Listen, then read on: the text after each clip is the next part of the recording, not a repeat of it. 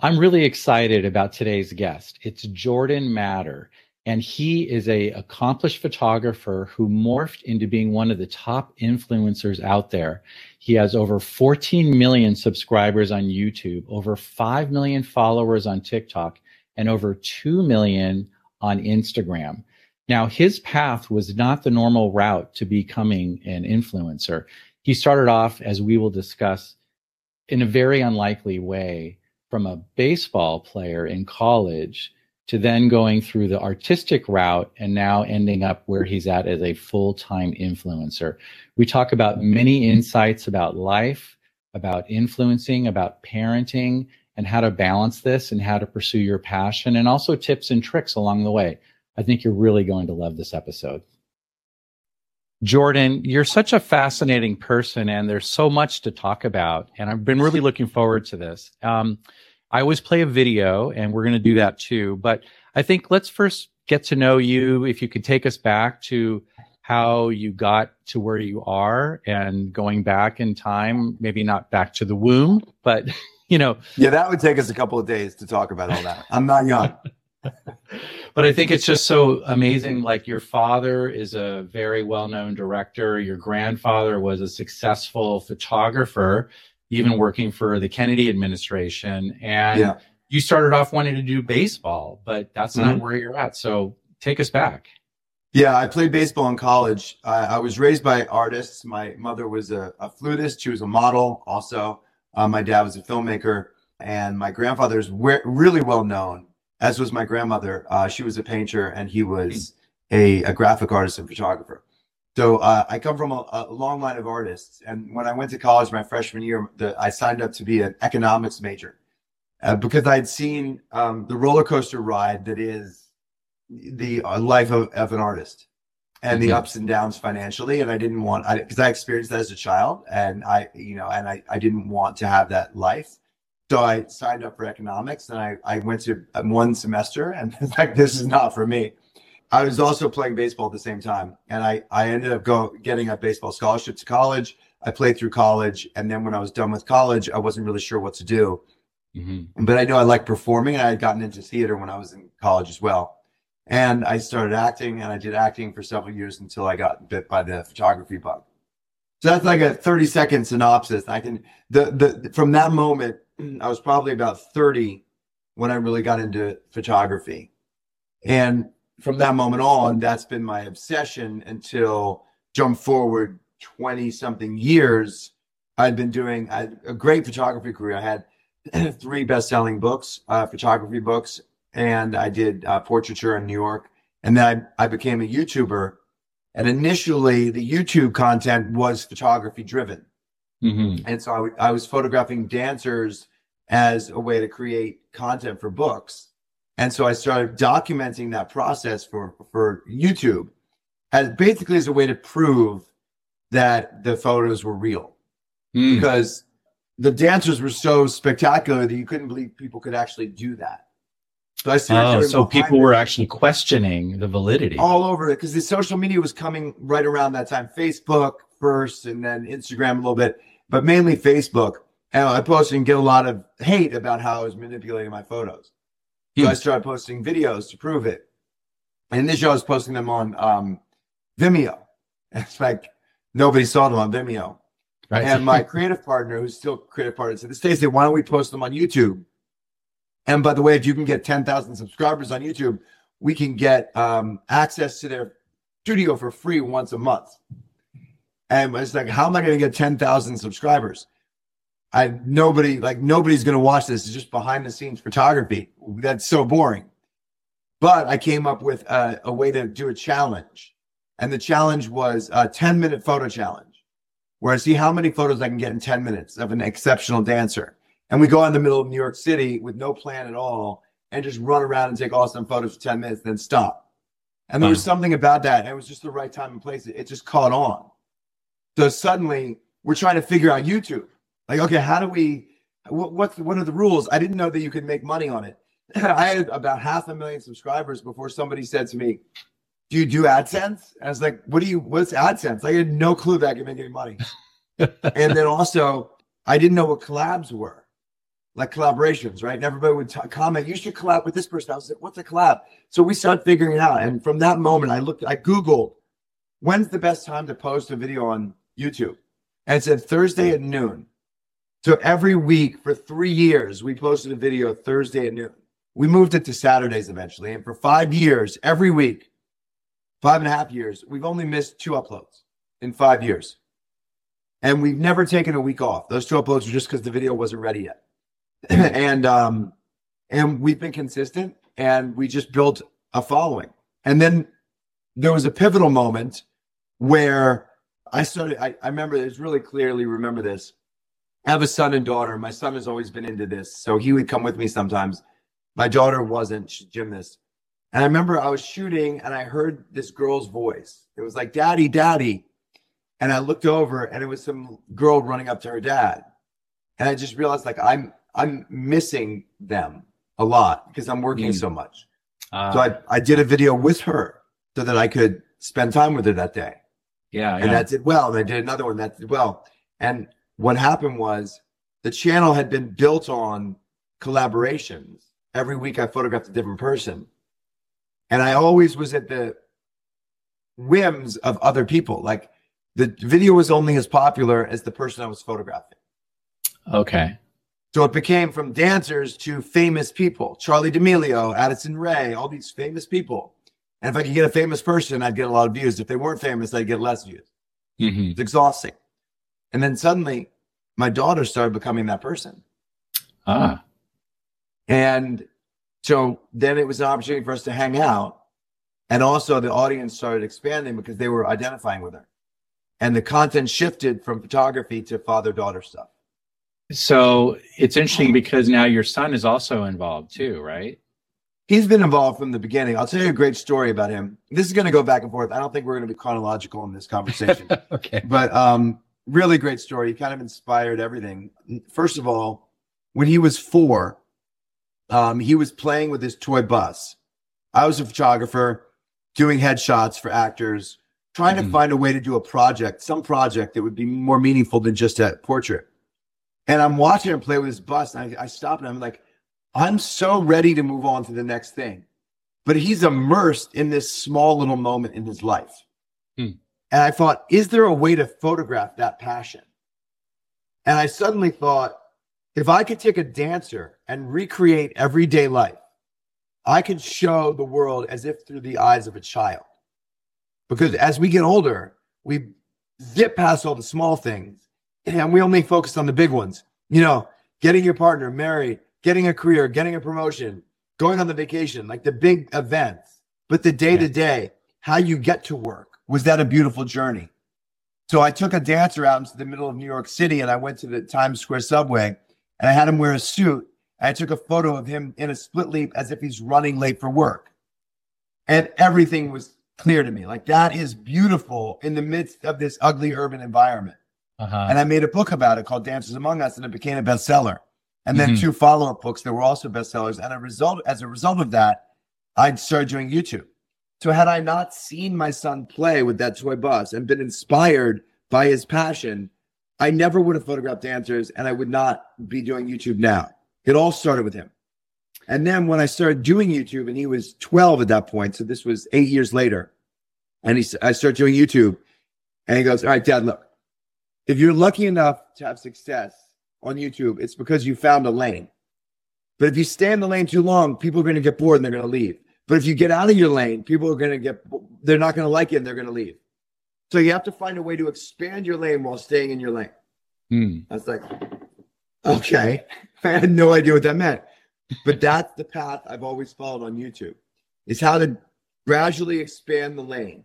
Uh-huh. So every year there's a little bit more content that we can create and there's more of an audience and there's more views and there's more interest by continue to expand because a lot of times the life the lifespan of a of a creator is like boom boom you know you peak and then you keep trying to do the same thing. And then as you go down you don't know what else to do. So you do the same thing until you crash. Uh-huh. And we've had a lot of longevity because we've pivoted and expanded.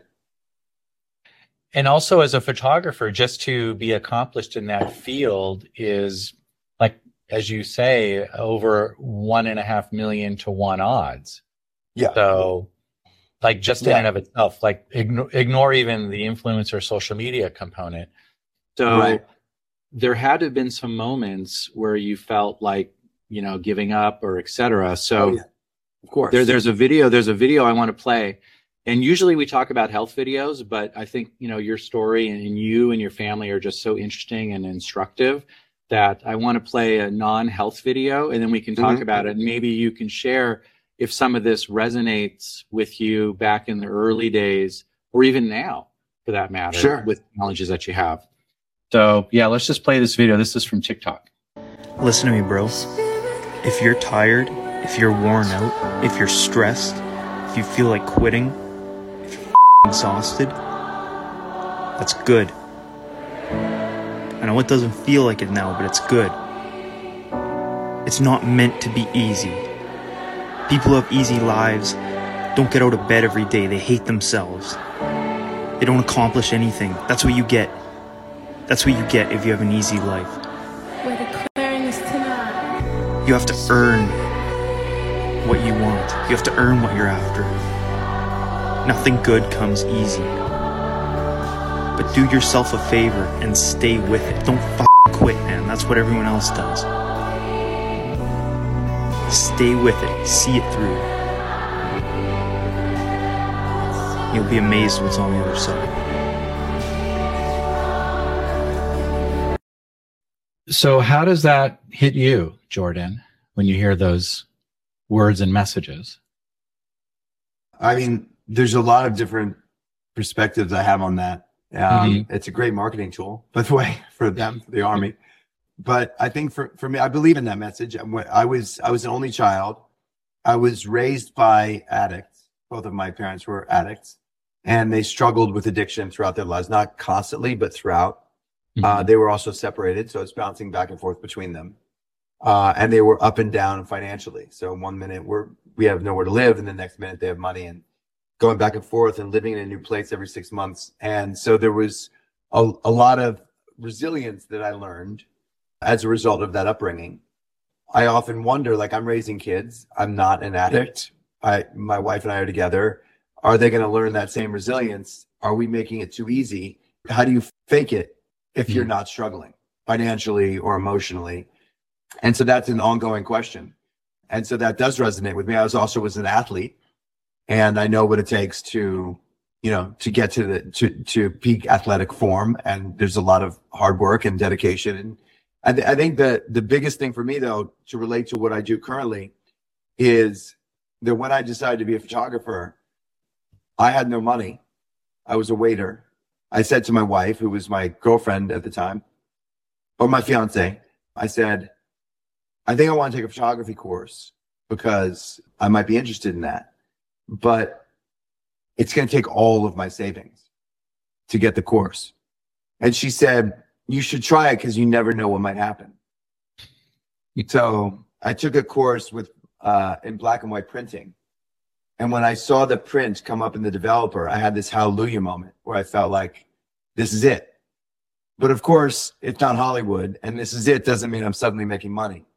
So I had years of struggle where I couldn't figure out how to take that passion and turn it into financial gain. So I continued to wait tables and act while I was trying to figure out how to make it a career. And there were many, many times that I wanted to quit.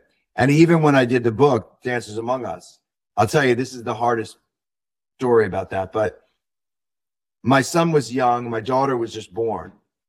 And I would I would go to work, I would do my headshots, and then rather than go home, I would go to New York downtown or I would go elsewhere to photograph for my project. Mhm. And nobody was paying attention to this project. Nobody cared. But I felt like it was something special. And this was a year of nobody caring. And I would go several times a week to ph- photograph it. And I would get calls, texts from my wife like, oh, your daughter crawled today. Or, oh, the kids want to say goodbye, good night to you before they go to bed. And I'm still out shooting. And I'm not Um, getting paid to shoot. I'm just there because I believe in the project. Mhm. And I, I can't tell you how many times when I got that call, I wanted to just say, I can't shoot today and go back home and, and tuck my kids in. Mhm. But I felt strongly enough about it that I felt like I had to see it through to see if it would become something. And it was two years before I got a book deal. So for two years, I was thinking, was this smart? Does this make, was, did I just waste two years of being a parent? But mm-hmm. fortunately, I stuck through it because had I not, I, I mean, nothing that I do now would have happened had I not stuck through and made that book. So definitely you had times where you felt the family tugging and you had to make that decision and of invest course. invest in your career. Yeah. Were you also doing headshots at the time? Were you yeah, just, and just that solely non-paid photography? No, no, I was doing headshots, and that was in and of itself a full time job. I mean, before I had my son, I was doing it seven days a week, Ah, and okay. after I had my job, had him, I was doing seven days a week, and then I cut down to six. But I was the finances were there because I was doing that. I did I couldn't justify also doing the project because I was providing. You know, I was making money so that we could have a life, and Mhm. then the project was extra because I saw that I want to go further. And I think a lot of times what happens with people is they have a dream and they have a job, and those two things are not connected. Mhm. So they do their job because they need to do their job, but the dream get puts on hold because they want to go socialize, they want to see their family, they want to be with their kids, they want to take a vacation, and they can't do that and also do their dream. I wanted to do all those things too, Mhm. but I chose the dream over those things. Mhm. And the only part that was really hard was my family. I could give up socializing, vacations, football, whatever. But when I couldn't see my kids or I couldn't see my wife, that was really hard. And, and those were the parts that made me wonder whether or not I should be doing it.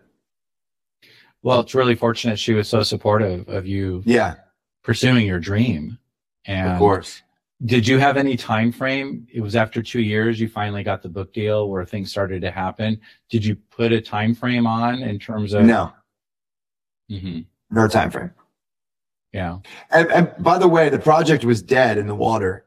I did two years and it got pitched to every book deal and they all they all loved the photos but said it would never sell.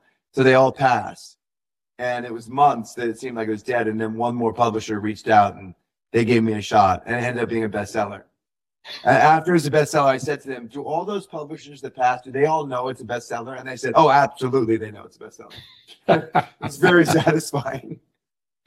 That sounds almost like J.K. Rowling, you know? Yeah, oh yeah, I know. Her story. Harry Potter. I tell it often when I give talks. It's a great story.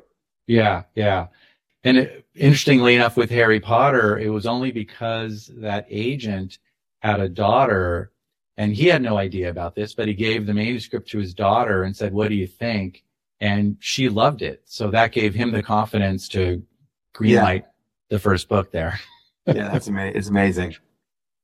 So, um, so what advice then would you have for people uh, as they're trying to pursue their dream, which may not be necessarily what their daytime job is? It's hard to give advice on something like that. You kind of have to make that decision for yourself. The only thing I would say is that I think that there's a certain amount of regret I've always been afraid of living with.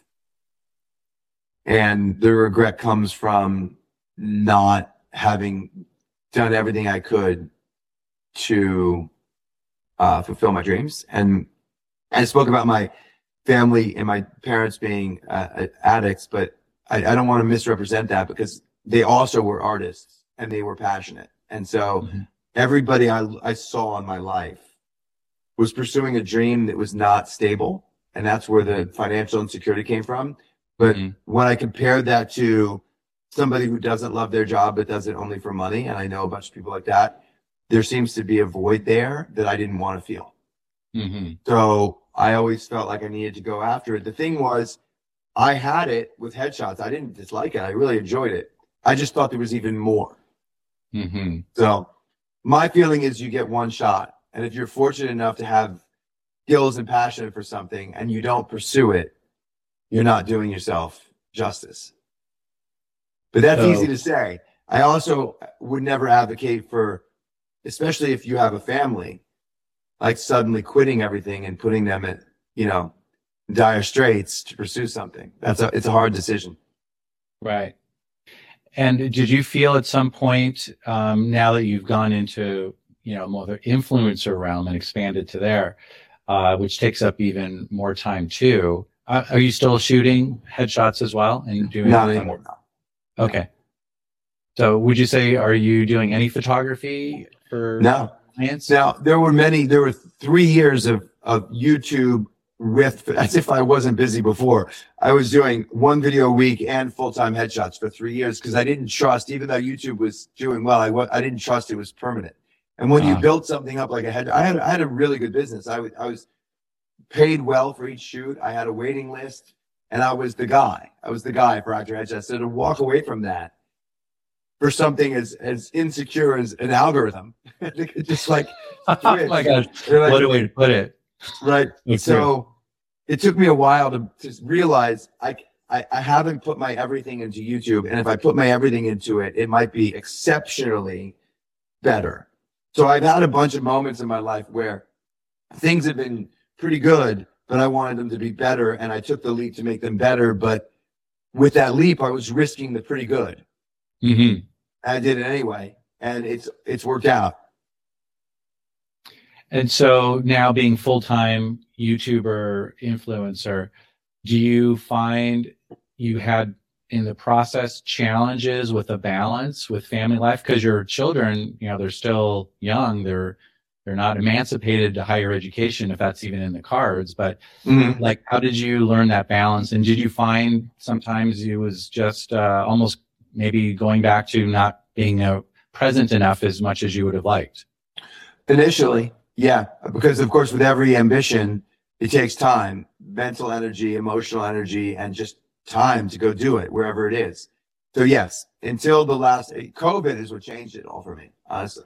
Hmm. Because um, before that, you know, I was in New York and we would fly all over the place to do collaborations. We fly to Los Angeles a lot to do collaborations. Then I was doing my headshots and everything. And when COVID came and everything shut down, it gave me a chance to reassess. And also, I was with my family at that point all the time. And I realized this is what I need. So I made a lot of adjustments so I could be with them more. And part of those adjustments were moving to LA so that I would be where the collaborators were. So I didn't have to fly here. And also not doing headshots anymore so I could be here. So now I'm with them all the time. And I have been for the last three years. All the time. Mhm. And I work with my daughter every week. So literally all the time. So I'm making up for a lot of lost time, I think. Oh, that's got to be great for them too, and Yeah. just for everybody. Yeah, for sure. Did your wife? Your wife is with you too. She moved her Yeah. practice too.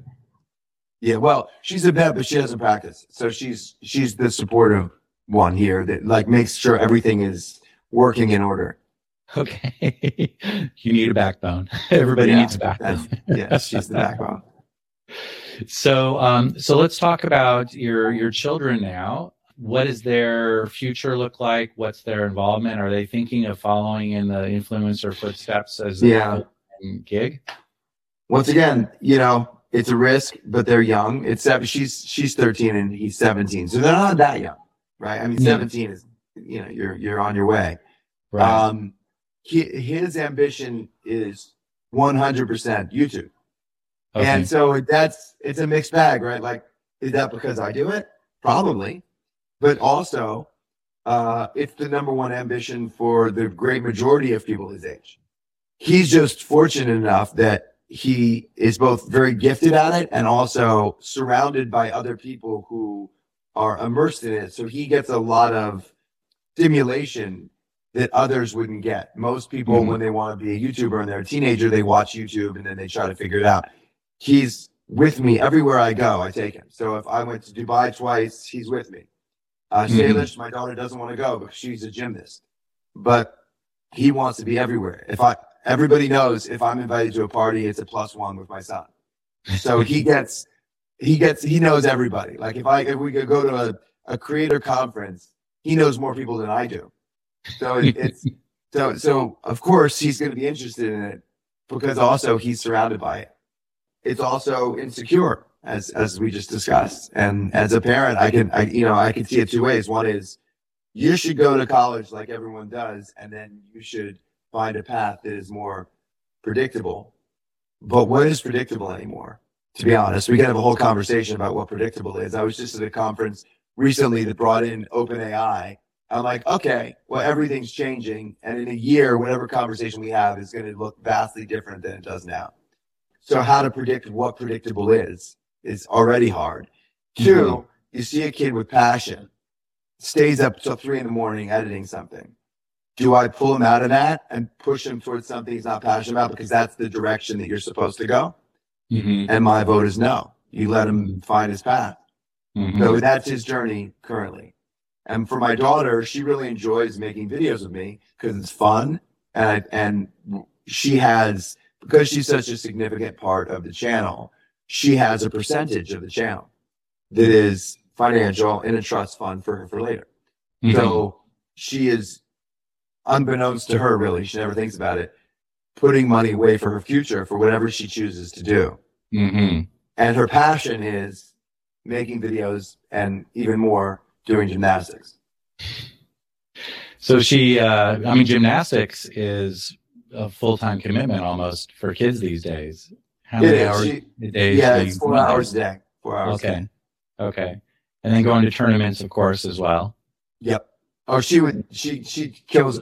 I call it tournaments because we always have baseball tournaments, actually competitions, and I always say tournaments, and then she gives me a hard time about that. So the competitions.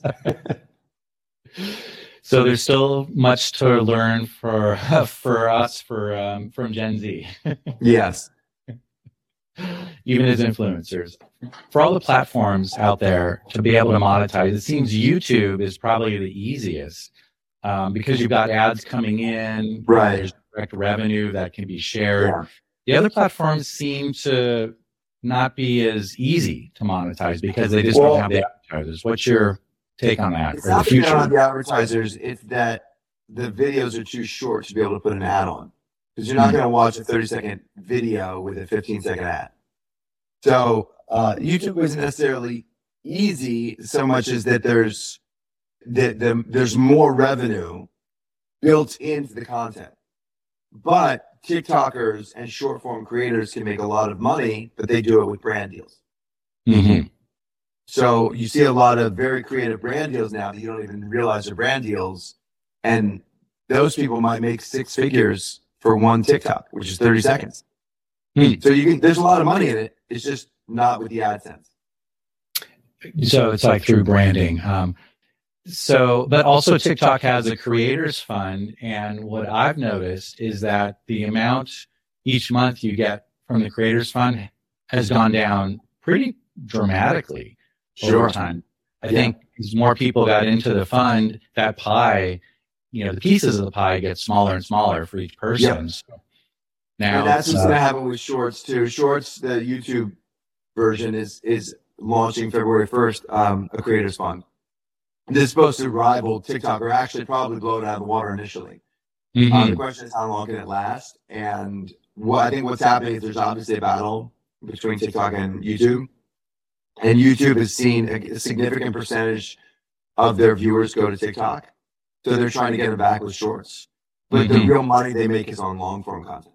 So I think mm-hmm. what they're hoping is that they get them away from TikTok by incentivizing creators to make more content on YouTube and then once the viewers are on YouTube, they'll watch the long form and see the ads. Mm-hmm. So that's probably the same. But yeah. uh, and how about Instagram? Do you um, work on Instagram as well? Again, it's brand deal stuff, right? I mean, it's all it's it's all the same. It's like where where do you get the most um, engagement, and then that's where the ads. That's where the brands want you to be whether or not it's YouTube. Our, most of our brand deals are YouTube. And then mm-hmm. usually what will happen is a YouTube brand deal will have a TikTok component.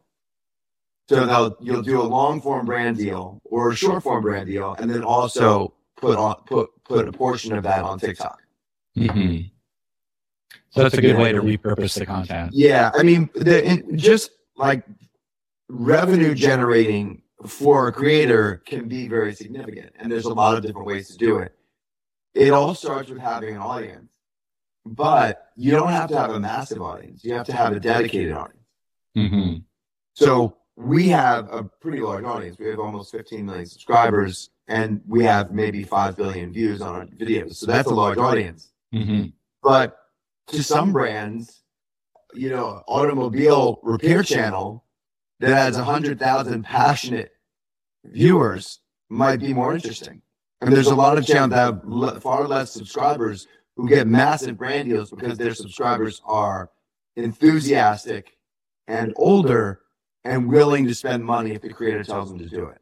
Mhm. So a lot of times people look at these numbers and they say, "Wow, Mr. Beast has 120 million subscribers, or this person has 10 million, and I only have 100. What am I supposed to do?"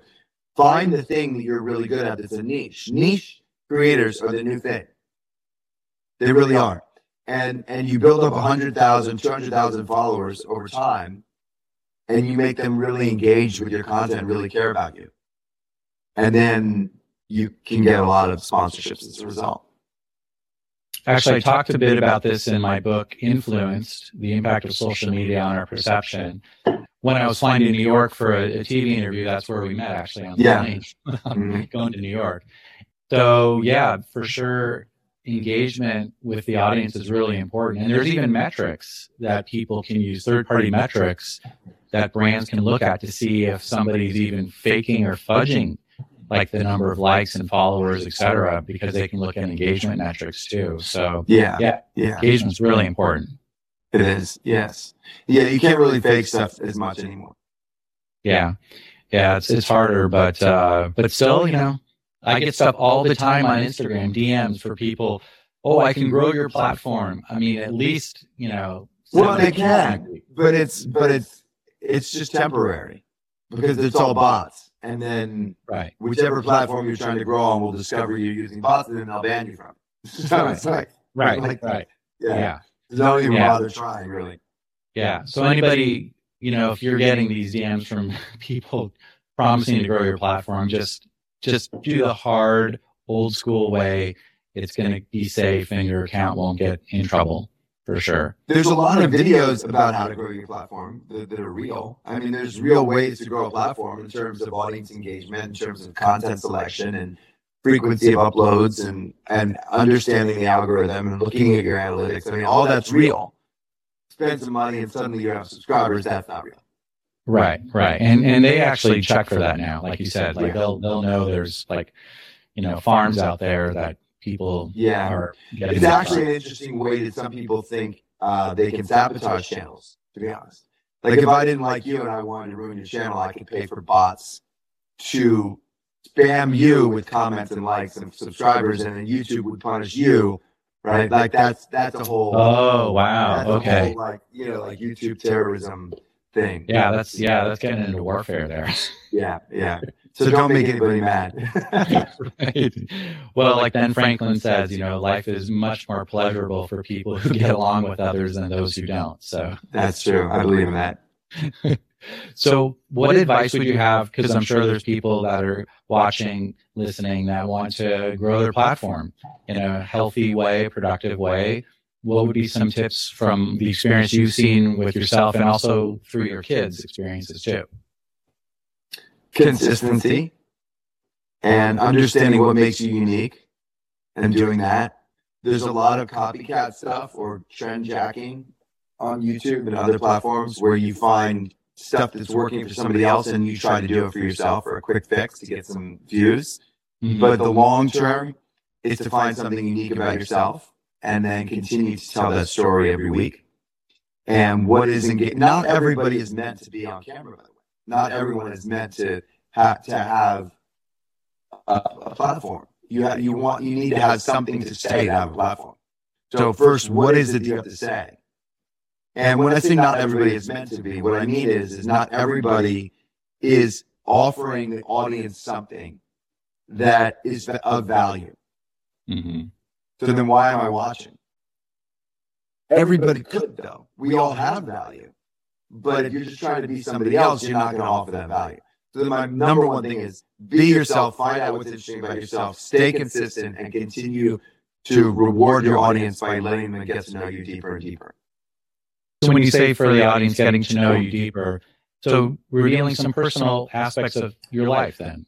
It's the reason that I guess we'll call creators influencers. I like creator better, but whatever. The reason creators are the new movie stars is because you invite them into your home.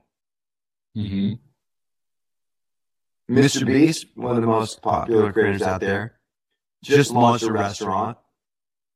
15,000 people showed up at a mall. 15,000 people at a mall to get a burger. Hope they had a lot of burgers. 50,000 people would show up to see Robert Downey Jr., even though he's made a billion dollars in movies, right? I don't know. And maybe it's because people feel like they know Jimmy, Mr. Beast. They know his friends. They know where he lives. They they spend they see him every week. And so when I say let them know something they value, the mere fact that you're filming in your home, you have your friends and you have your family and and you're sharing your day, you can still make it a challenge, you make it exciting, but just inviting them into your world Mhm. will allow people to be more engaged with your content. As opposed to shooting in a studio, right? Where it's just like a white backdrop, there's a studio, we don't know anything about you. That's actually what I would call um, personality marketing because people are gravitating to the person probably even more so than what is going on in their content. And this goes back, to this whole personality marketing con- con- concept goes way back. But uh, like, for example, we have a newsletter that we send to our patients. And so I'll give updates about the latest medical things. One of my specialties is keratoconus, uh, vision correction, uh, LASIK. But I'll also put stuff about what I'm doing, a little article about me or about my kids. Our daughters are 16 now, twin girls. And patients come in and they, most of the time, if they're going to comment on the newsletter, it's going to be, oh, you know, how are the girls doing? Or, you know, I used to row a lot competitively um, up till a couple of years ago. And how's the competition? How your training going? So people really, because you know that's more social, Yeah. even though Yeah. it's not really social. Like you and I are having a real conversation, so that's really social. But it's almost like a parasocial relationship, which I, I mentioned in the book uh, as well. And um, so people feel like they get to know the person, which is why it's so much more powerful. To your point about Mr. Beast having fifty Right. thousand people, because they feel they know him, although he doesn't really know them. But it's a one-way parasocial relationship, and that's powerful. Yeah. It is Magnetic. powerful. And and the creators who understand that and are able to kind of build that relationship over time because it's not you don't have to do it in one video. You just continue to lay the groundwork every video. Mm-hmm. Yeah. Jordan, this has been an awesome, awesome discussion with you. Uh, thank you so much for taking You're your welcome. time to share a lot of insights about your career and your family and to help other people that are interested or just wanting to hear great inspirational insights from somebody who's you know, been around the block in many ways, many blocks. Thanks for. You've been around a few blocks, actually. I've been around a few. Uh, you, you didn't mention my black eye. I got this. Oh, In case anybody thinks YouTube is fake, I got this during YouTube video. well, how did you get that? You got, I you backed can't into leave a us pole. hanging. It was it was a, a hide and seek, and it was a dark room, and I went running into a pole. Nothing exciting. I wish I was like defending my wife's honor or something.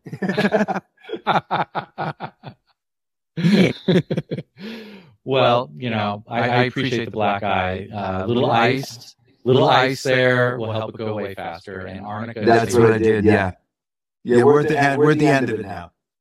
okay, good. All right, Jordan, thanks again, and All really right, appreciate it. Much gratitude for you, and uh, say hi to Hudson and everyone else. I sure will. Thanks. Have a great day. Okay, we'll talk to you later. Bye. Bye bye.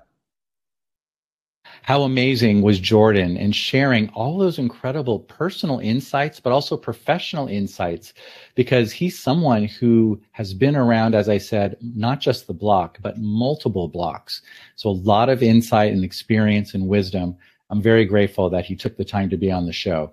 If you want to learn more about previous topics that we've covered, look back in the catalog of the health show. And we're going to have another really interesting, fascinating guest next time on the show. And we'll be covering a health video and make it very insightful and very fun. I'll see you then.